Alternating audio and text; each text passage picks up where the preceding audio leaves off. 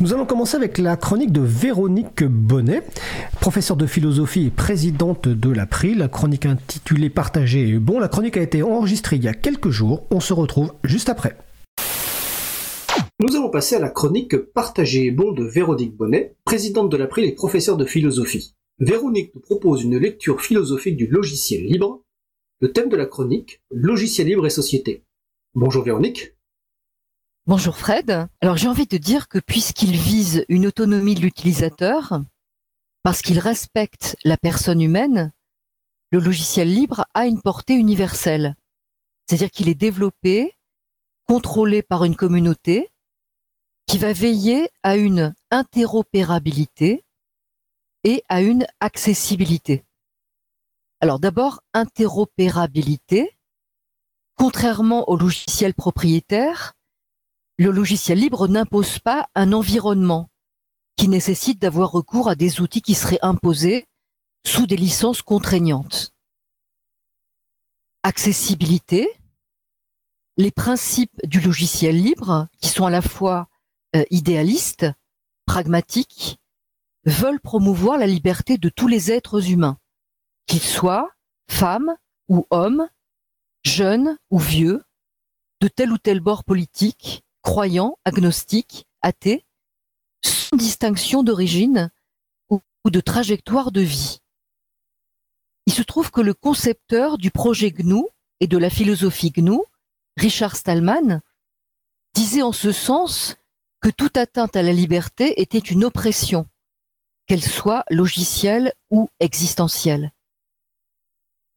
Comme l'informatique fait de plus en plus partie de nos existences, le logiciel libre permet une appropriation de celle-ci, une maîtrise de celle-ci. Souvent, quand on emploie le mot appropriation, au sens de prendre quelque chose pour l'avoir, euh, on a l'impression que euh, ce mot concerne simplement ceux euh, qui veulent entasser, accumuler. Là, il ne s'agit pas de cela. C'est-à-dire que l'appropriation que permet le logiciel libre concerne l'être lui-même. En anglais, euh, il y a le verbe to empower, euh, qu'on traduit en général par rendre plus puissant, rendre plus compétent, une forme de montée en puissance en quelque sorte. Empowerment, alors c'est vrai qu'on a traduit par capacitation, ce qui n'est pas très joli, mais le but, c'est d'essayer de trouver des moyens de gagner en savoir-faire et en savoir-être. Le logiciel libre permet de le faire, non pas malgré l'autre ou au dépens de l'autre. Ce que je m'approprie, je n'en prive pas l'autre. Ce que je m'approprie, j'en fais profiter l'autre. J'en profite avec l'autre. Alors cette perspective est héritière de ce que disait le philosophe Aristote des conditions pour qu'un être humain s'épanouisse. Il ne devient un être parlant et pleinement existant que dans la cité où les humains vivent ensemble et se parlent. Le mot qu'utilise Aristote pour désigner ce qui lie les humains entre eux et le mot grec philia, P-H-I-L-I-A, qui peut parfois avoir le sens d'amitié, mais qui est encore plus large. C'est une capacité de s'entendre, de s'entreparler, s'entre-estimer. Cette philia, ce lien entre les humains, qui est hautement favorisé par le logiciel libre, permet cela. Euh, parce qu'il dépasse les intérêts particuliers et les querelles d'ego. Il élargit les modes de présence aux autres parce qu'il est généreux et permet, en mettant en synergie les savoirs et les savoir-faire, de rendre nos pratiques informatiques plus inclusives et plus humaine. Le logiciel libre permet de faire communauté et au-delà de faire société au sens du cosmopolitisme. Euh, c'est-à-dire que c'est une société qui dépasse les frontières elles-mêmes et qui peut faire de nous des citoyens du monde. Euh, lorsque euh, je propose cette chronique, je m'adresse aux libristes, aux libristes en général, dans cette société très particulière qui font que les communautés reversent au pot commun, partagent. Et parce que les quatre libertés du logiciel libre, exécuter un programme, l'étudier, l'améliorer, distribuer des copies modifiées ou non, permettent une appropriation qui n'ôte rien aux autres, mais qui peut leur apporter beaucoup, alors, en effet, le logiciel libre est un outil politique, un outil social de première importance. Je ne possède mon informatique qu'en tant que je ne suis pas possédé par elle, et pouvoir la partager est bien la manifestation d'une maîtrise qui est transmise. L'informatique, si difficile pour l'esprit humain, donne bien sûr la tentation aux entreprises propriétaires de spolier, de récolter des métadonnées sans qu'on le sache, d'avoir la main mise sur les individus.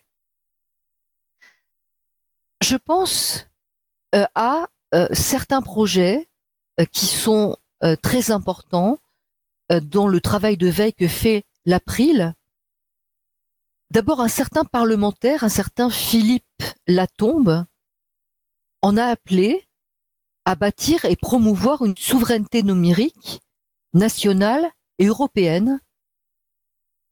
Et il se trouve que récemment, vraiment très récemment, alors c'était euh, au salon Open Source Experience, euh, une ministre, euh, ministre qui est dédiée euh, à la modernisation euh, du service public, a énoncé euh, des projets bon, qui vont dans le bon sens, qui vont tout à fait nous mobiliser, parce que, en effet, si la République se penche à ce point sur le logiciel libre, bon, sans pour autant tout à fait nettement en faire sa priorité pour la fonction publique, néanmoins, euh, c'est qu'il y a dans le logiciel libre des rapports sociaux qui se jouent. Alors le philosophe Michel Foucault euh, avait écrit un texte, Il faut défendre la société, menacée euh, par le pouvoir insidieux de formes technologiques qui ne permettent pas tout à fait de faire société. Dans le travail qui est le sien, je pense que tu en seras d'accord avec moi, Fred, euh, il me semble euh, qu'il nous importe de lire au plus près euh, ces projets gouvernementaux pour être éventuellement force de proposition, en tout cas force de consultation, et aller dans le sens se faire ensemble et faire avec l'autre. Écoute, je suis tout à fait d'accord, Véronique. Je précise juste qu'on enregistre cette chronique le 15 novembre 2021. Donc elle sera probablement diffusée en novembre ou en, décembre. Euh, donc je précise que Philippe Latombe, le député dont tu as parlé tout à l'heure, on l'a interviewé récemment dans Libre à vous, c'est l'émission 113, donc on peut le retrouver sur libreavou.org slash 113, interview de Philippe Latombe avec mon collègue Étienne Gonu. La ministre dont tu viens de parler, c'est Amélie de Montchalin, qui est ministre de la Transformation et de la Fonction euh, publique, qui a donc annoncé il y a, il y a deux jours, il y a quelques jours, un plan d'action du gouvernement en matière de, de logiciels libres et de commun numérique dans l'administration. Alors, elle parle pas de priorité au logiciel libre, alors que Philippe Latombe, lui, le député, dans son rapport, en parlait. Mais en tout cas, effectivement, il va falloir suivre ces projets avec, euh, avec attention, et c'est ce que nous allons faire. Nous allons d'ailleurs nous impliquer dans un comité de, on va dire, de coordination, d'expertise entre administration et, on va dire, euh, l'environnement du logiciel libre, c'est-à-dire les entreprises et le monde associatif. Et puis euh, peut-être un, rappel aussi peut-être sur le projet GNU dont tu as parlé au tout début. Le projet GNU, c'est un des projets euh, fondateurs, si ce n'est le projet fondateur du, logiciel libre, hein, euh, initié en septembre 1983 par Richard Stallman, officiellement lancé en, en, janvier 1984.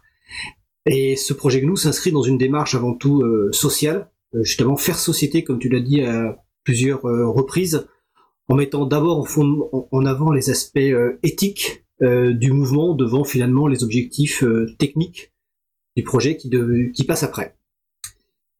Euh, est-ce que tu souhaites ajouter quelque chose, Véronique?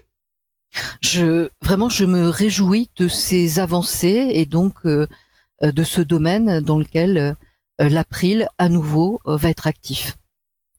Et nous aurons évidemment l'occasion de, vous faire des, à nos auditeurs et auditrices un petit compte rendu, un point d'avancement de, de, ces projets. Euh, notamment au niveau effectivement euh, des administrations. Mais écoute, euh, Véronique, merci. Donc c'était la chronique Partagée et bon de Véronique Bonnet, présidente de l'April et professeure de philosophie. Véronique, je te souhaite une bonne fin de journée. Merci beaucoup et toi aussi, Fred. Nous sommes de retour en direct mardi 30 novembre après euh, cette chronique de Véronique Bonnet enregistrée il y a quelques jours. Donc Véronique, euh, dans sa chronique, faisait référence aux annonces de la ministre Amélie de Montchalin et au projet du gouvernement et notamment le plan d'action euh, autour du logiciel libre. J'ai le plaisir de vous annoncer que nous aurons l'occasion d'échanger avec deux personnes de la direction internet ministérielle du numérique dans l'émission du 14 décembre 2021, la dernière émission de l'année. Donc l'occasion d'échanger sur justement les projets du gouvernement autour du logiciel libre.